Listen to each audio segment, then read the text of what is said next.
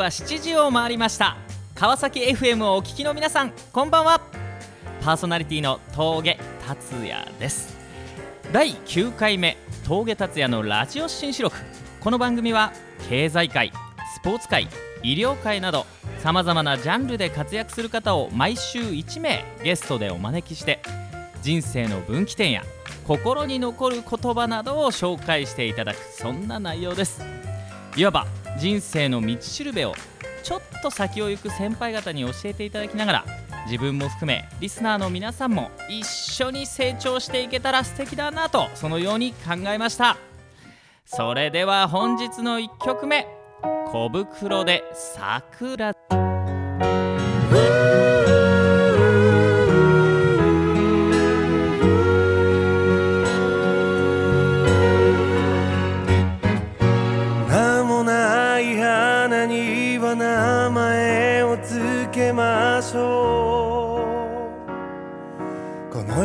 一つしかない冬の寒さに打ちひしがれないように。誰かの声でまた起き上がれるように。土の中で眠る命の塊。アスファルトを押しのけて会うたびにいつも会えない時の寂しさ。分け合う二人太陽と月のよう。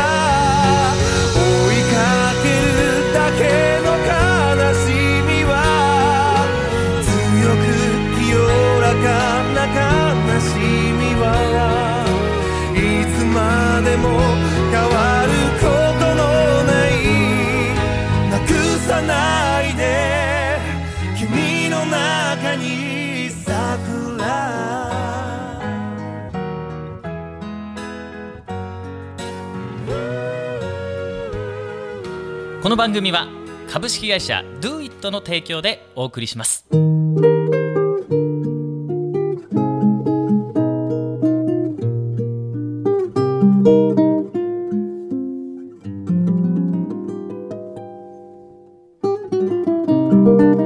それでは本日のゲストをご紹介しましょう。いやー今宵もすごいですよ。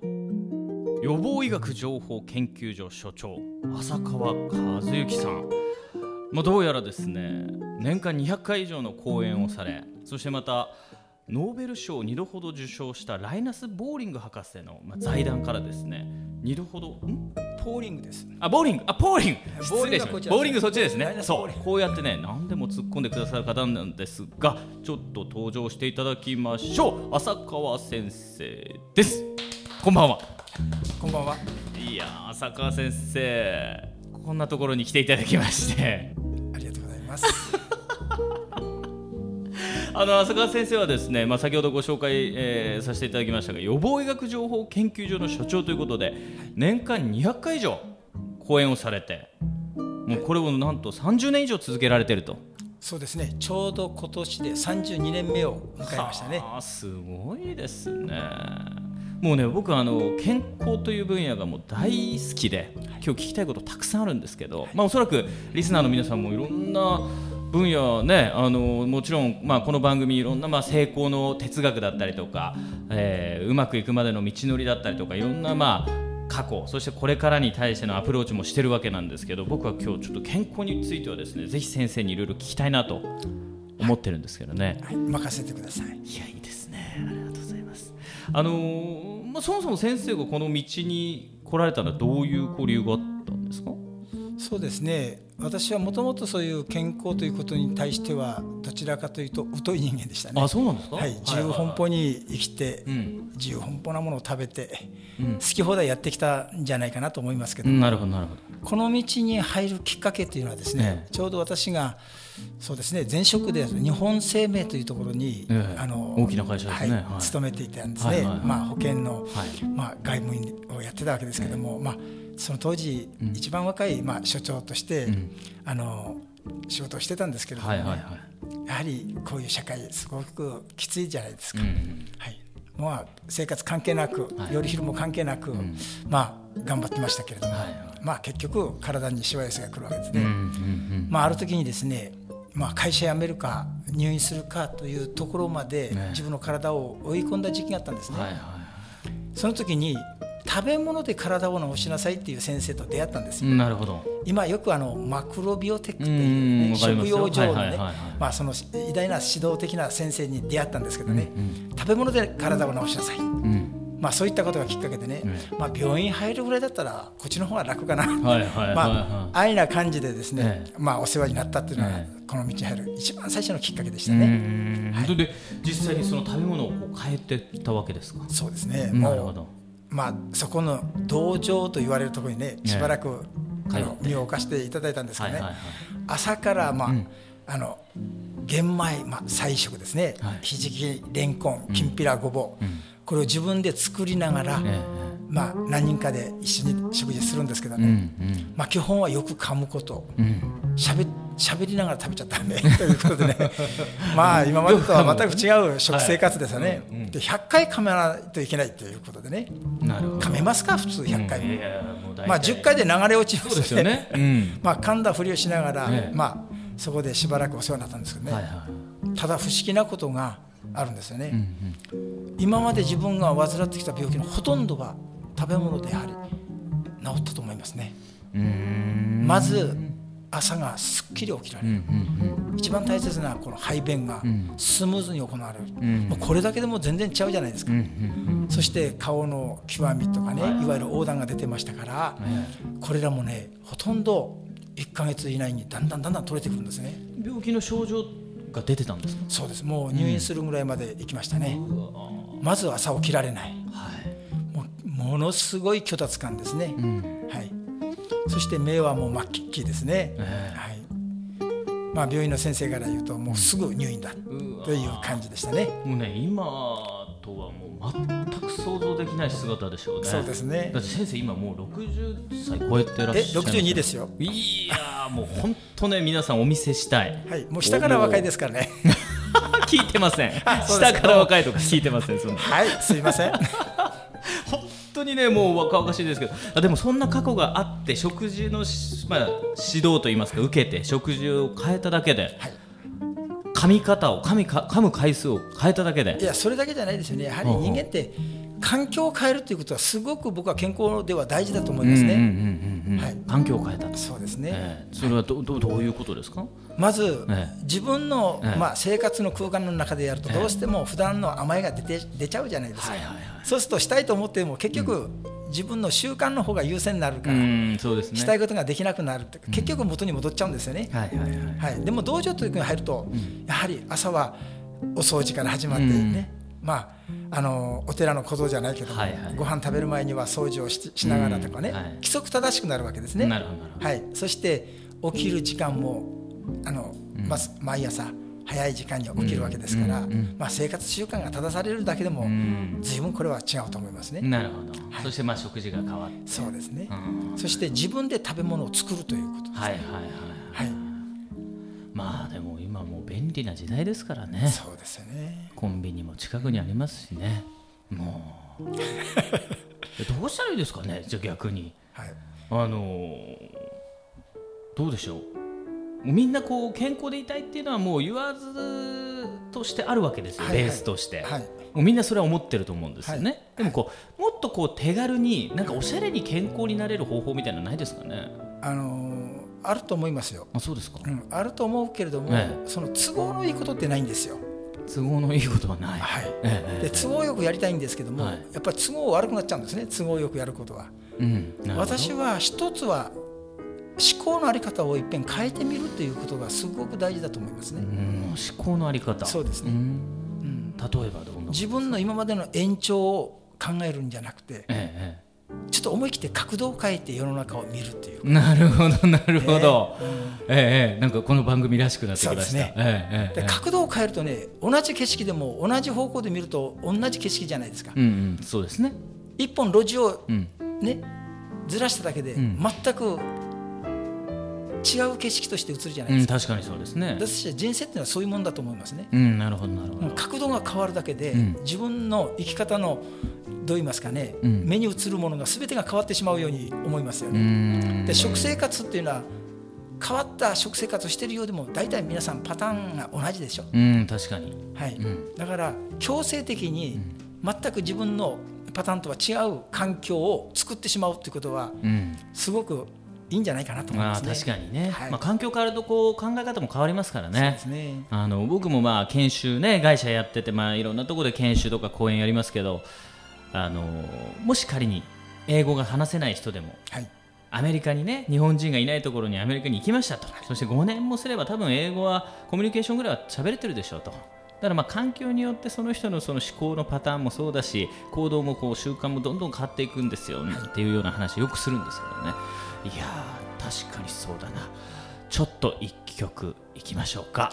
さだまさしさんで「風に立つライオン」突然の手紙には驚いたけど嬉しかった。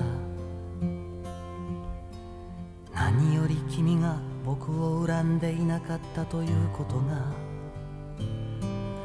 これからここで過ごす僕の毎日の大切なりどころになります。ありがとう。ありがとう。ナイロビで迎える3度目の4月が来て今さら千鳥が淵で昔君と見た夜桜が恋しくてふるさとではなく東京の桜が恋しいということが分でもおかしいくらいです。おかしいくらいです。三年の間あちらこちらを回りその感動を君と分けたいと思ったことがたくさんありました。ビクトリア湖の朝焼け100万羽のフラミンゴが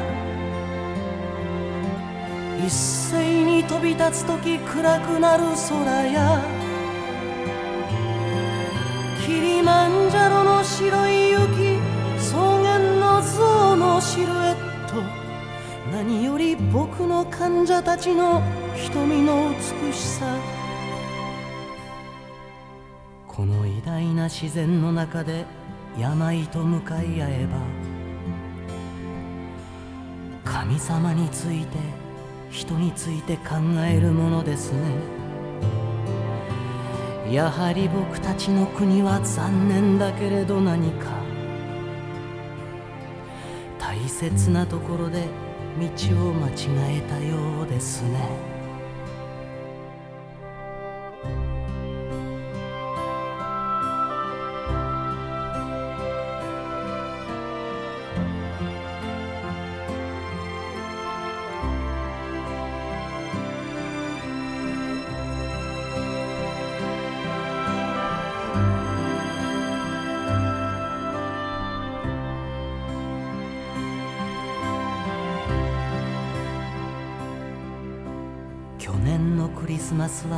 境近くの村で過ごしました。こんなところにもサンタクロースはやってきます。去年は僕でした。闇の中で弾ける彼らの祈りと激しいリズム。南十字星満天の星そして天の川。診療所に集まる人々は病気だけれどなくとも心は僕より健康なのですよ。僕はやはり来てよかったと思っています。辛くないと言えば嘘になるけど幸せです。あなたや日本を捨てたわけではなく僕は今を生きることに思い上がりたくないのです。さあ引き続き浅川先生にお話を伺います。まあ、先生あの、まあ、環境を変えると、はい。ね、そしてまあ思考を変えていくと、まあ、僕も仕事柄いろんな人の思考や行動にこう触れたりもしてますが、まあ、先生も、ね、いろんな脳科学を勉強され栄養学も勉強されてそして日々、ね、200日の講演を年間されるわけですから、まあ、いろんな人に会うと思いますけど、これぶっちゃけこうパッと見てこの人は健康不健康それはもうすぐ分かりますよね。あもうそれはねもう結構数の人を見てき見てますからね。あのそれにちょっと会話があのプラスされるとすぐ分かりますね、なるほどね、はい。例えばその心の健康っていったところも見えてきますよね。はいはい。そうですね。えこうパッと見てこの人体のこういうとこ異変があるぞとかっていうのも分かるんですか？あそれはずっと向き合ってくると、ええ。多分分かってくると思いますね、マジですか、はい。まあ、いわゆるお医者さんでいうなんていうんですか？問診のそうそうですね。なんていうんですかね。問診よりもっと深い領域まで分かりますね。うん、なんかポイントになるところってあります？人と会話してて。あやっぱり僕は目を見て心理的にやっぱり意識の中に入ることが多いですね。うわーなんか怖い、怖い怖い。そうですね。今までこうあの薬物中毒の方とかね。えあの自殺未遂をされた方とかね、ええ。普通の方とか結構いらっしゃるんですね。え患者さんで。そうそうですね、ええそういうええ。相談結構受けてきました。んうんまあ、ひ一言で言うと病気になる人っていうのは病気になるだけの思考をしますね。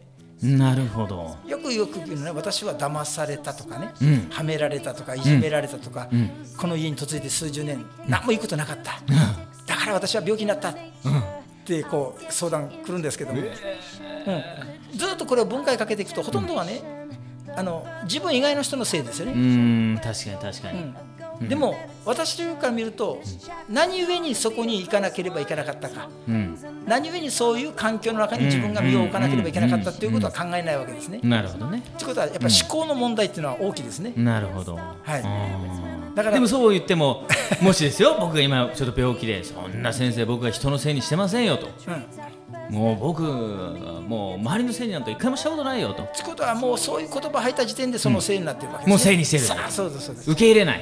なんていうんですか認めない。認めないですね。なるほどね、はい、だから、まあ、ひ平たく言うと依存型思考と言いますかね。依存型思考。私がうまくいかないのは、あの人と出会ったからだとかね、うーん。ちょっと心痛いとこありますけどね。ねうん。確かにね。わかりますわかります。そうそうそうう。んうんうんうんうん。もうだからずっと見てこう会話をするとね、あのそういうことが必ず出てくるんですよ。そうすると思考の癖が分かるから、ん。次にこの方はこういうことを多分言うんじゃなかろうかという雨が晴れるわけです。なるほどなるほど。と経験値の少ない人っていうのはええ数限られたえ思考を基軸に思考を組み立てますから、えそうですね。あもうそろそろこういうこと言うなってことは雨が晴れるわけでしょ。ということは、そういう方を、まあ、平たく言うとね、依存的思考で生きる人って私らはこうある部分で決めてるんですね。はでこういう人のん。言葉の癖を見ると、なんで私がでもどうしてというねいなるほどね。必ずこの言葉がどっか出てくるんです。あでもねなんで私はあなたにそんなこと言われないといけないまあ筋とか剣の問題じゃないんですね。でも分かります、それ、うんうん、僕もねあのセミナー中にですよ、はい。あのその口癖があなたを作っていくんだと。そうそう言葉があなたを作るんだと。だからあなたまずね僕の話聞いててもずーっとでもでもでもでもって返してくると。その通りです。それだとねあなた多分人から好かれないからまずねもうもうはっきり言うと。でもっていう口癖やめなさいって言った瞬間にねしかしって言いましたからね。同じですよね。いや何なんだろうなと思って。で例えばその人の言葉の癖でどういう病気になるとかそういうのあります？ありますよね。あります、うん、まあありますっていうよりね、え私はいろんな病気の人をあの延べ本当ですね累積でいうと6000人ぐらいや見てきたように思うんですよ、うんもう何十年もやってますから、ね。はいはいはそうすると共通していることっていうのは、ん。依存型思考の人っていうのは何か起きると、ん。大体自分のせいじゃないよね、そうですね。まあ平たく言うといい人に多いんですよ。こういう人っていうのは。えいい人に？そう。世間でいういい人っていうのはね、ええ。自己反省しない人に多いんですね。私は間違ってない。うん。でもうまくいってないって言うんですねなるほどなるほど。私は間違ってない、うん。でもうまくいってない、うんうんだんだん言い方がわからなくなりますね。私は間違ってないのにうまくいってないんですね。そうですね。だからさっき言ったように私が間違ってないのにうまくいかないのは、あの人と出会ってからここに嫁いでからとかいろんな人のせいになるわけですね。なるほど。うんうんうん。だから自己反省しない人に多いんですよ。なるほど。なるほどなるほど、はい。だからまず僕はね、い、い人を辞めるべきだなと。いい人を辞める。はい本当はどうしたらいいんですか？かそしたら悪い人になる？だからさっき言ったように思考の角度を変えてみるんですよ。なるほど。どうしたらいいんだろうそれ、だからよく言うでしょう。世の中が悪いっていうのは大体ね、国が悪い行政が悪い、国家が悪いとかね、まあ、下手すれば安倍さんが悪いとかね。ね。うん。安倍さん何言っても安倍こべになっちゃうんですね、うん、だからこの人にね人のせいにする人っていうのは、でもあなたもこの社会を構成する一人っていうことはうん。自分のエネルギーっていうのはね結構世の中自分を含めて世の中を悪くするエネルギーに加担していることって結構あるんですよ。うんだ確かから健康というのはうん。何も食べるものだけで変わっていくものじゃなくて、にうん。ね、社会を生きる考え方や生き方やね、うん。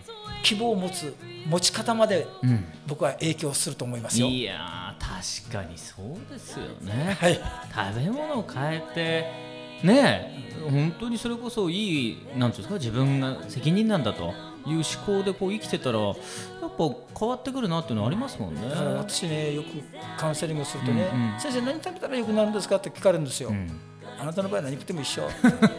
なんで？なるほど。根性が悪いからと。かなるほどね。冗談気味に言うんですけどね、はいはいはうん、だから食べるだけの考え方だけではちょっと厳しいですい、ね。なるほどね。でもそうは言っても考え方ってあんまり変わらなくないですか先生？そうですね。だからね、うん。逆に言うと、うんその人が考えられるようなね、うん。生き方の、うん。なんていうかポイントをねある程度作っていってあげないといけないんですよ。例えば例えばどういうことですか？例えば健康に関心のない人がうん。病気をすると、うん。急激に健康に関心を持つけども、うんうん。それは物が変わっていくだけじゃないですか、うんうん。確かにそうですね。ううんんうん。でも、うん。物を変えるだけでは何も変わっていかないということは、ねうん。自分が社会人としてうん。最終的にん。どういう一つの責任の取り方ができるんだろうか、もし自分が体が悪くなったら、うん。どれだけの人に迷惑をかけていけるんだいくんだろうかとかね、そうでしょ、うん。もし自分が結婚して子供がいたら、自分が倒れてしまったら、うん。奥さんや子供は路頭に迷うわけでしょ？そうですね。これは大変な社会的な責任じゃないですか。ということはそういう責任の、うん。ね、軸というものをやっぱり生き方の中で健康な時に作っていかないと、うん。自分がもし倒れてしまったらどれだけの人を巻き込んで、うんこれからね、うん。行かないといけないんですか、うん。とかとか。うんうん僕はこういうことをねよくカウンセリングでアドバイスしたんです質問をしてですね。だから極端に言うとあっち向いてる人にこっち向かさないといけないわけです。なるほどなるほど。はい、うんでこっち向いた人にいろんなアドバイスをしていくと、ああでも確かにそうですよね、うん、うんうんもうなんだろう。僕らのまあ研修業界だったら求めてる人にアドバイスするから伸びるんであって、ね、求めてない人に何を言ってももうぬかに釘出せ、ね、のれんになんちゃらですよね。だから健康な人にさ、あれを食べたら方がいいよとか言ったってねそんなん聞きますか、確かにそうですよね。うん、だからそういう意味ではね、取り返しつくね、不健康はね一回病気してみるべきですよ。なるほど。いや、いい言葉ですね。病気をして初めて気づくもんだと。はいなるほど、なるほど。ありがとうございます。それではもう一曲いきましょう。福山雅治で桜坂。君をずっと幸せに風にそっと歌うよ。Ooh, yeah 愛は今も愛のままで。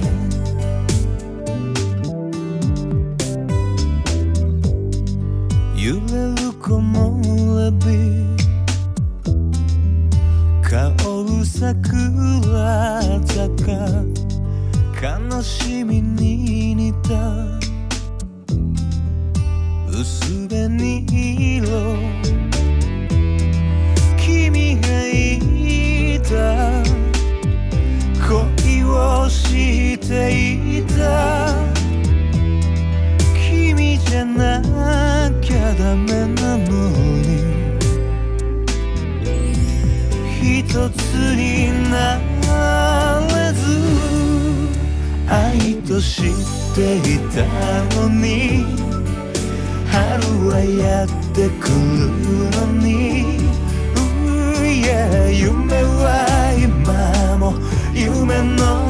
まで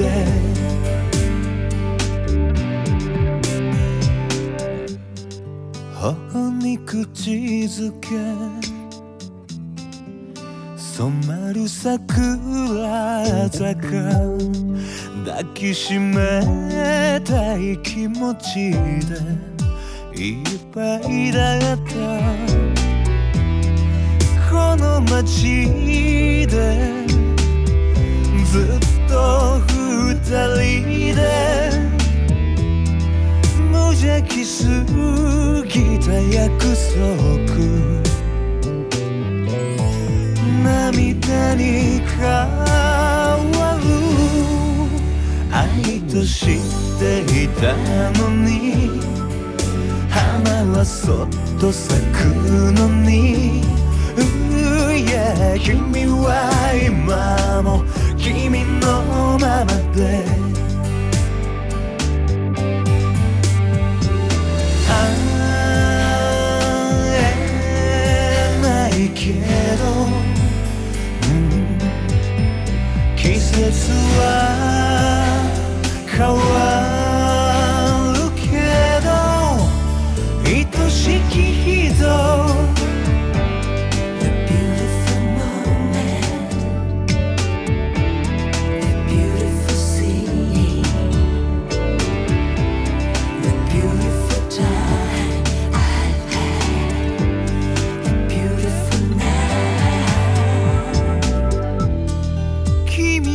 けが分かってくれた。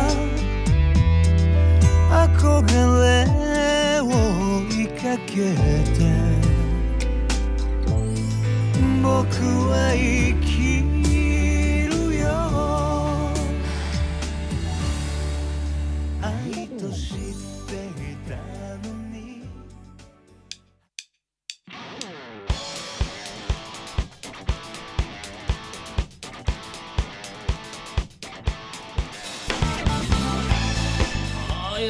ございます。先生あっという間の30分。そんな経ったんですか？経っちゃいました。いや。ーありがとうございます。先生あのー小袋さんそしてまた福山さん両方桜って入ってますけどなんかあれですか？桜好きなんですか？いや桜の花は好きですけども、ええ。たまたま好きな曲がええ。桜がついてるだけでじゃないあそうなんですかでしょうかね。はい。そうなんで もどれもいい曲ですよね。いい感じね、はい。なんか寒くなってきたから、はなんか桜を見ながら頑張ろうみたいなね、そんなありますけども、まあ、先生、今日ね、あの本当ありがとうございます。あのーまあ、健康は食べ物からスタートはするけれども、その前に大事なのはまずその人の思考なんだよと、考え方なんだよと。はいぜひちょっと先生こうリスナーの皆さんにこう健康に生きるこうちょっとツボとコツをちょっとショートメッセージいただけたらなと思いますけどね。これはもうね、ね絶対ね、はい私はあの三つのよく言葉を使うんですね。いいですね、ありがとうございます。絶対明るい人になること。明るいことになる人、メモってますか、は、はい。い明るい人になること、やっぱり朗らかに生きる人。朗らかに生きる人。これはね、うん。人を受け入れる人ね。いいね、僕の顔が変わりましたからね、今ね。ね、ニコッとしましたやっぱりアクティブいわゆる活発に生きる人。活発に生きる人、だから明るい人。明るくて、朗朗らかに、そして活発な人。これをね横からじゃなくて縦に読むとね大阪弁でアホかになるんです、アホか。そうです。いいこれをねやっぱりこれからの生き方のね基本にしてもらうとね非常にいいと思います。最高です、はい。ありがとうございます。アホかですね。そうですね。ありがとうございます。さあ、峠達也のラジオ新四録いかがだったでしょうか？先生。まだまだ聞きたいことあるんでどうでしょう？突然ですが来週も出ていただけますか？もちろん。はい。参加させてください。ありがとうございます、はい。さあそれでは今日はこの辺でそれでは皆様また来週お会いしましょう Do it! この番組は株式会社 Do it の提供でお送りしました。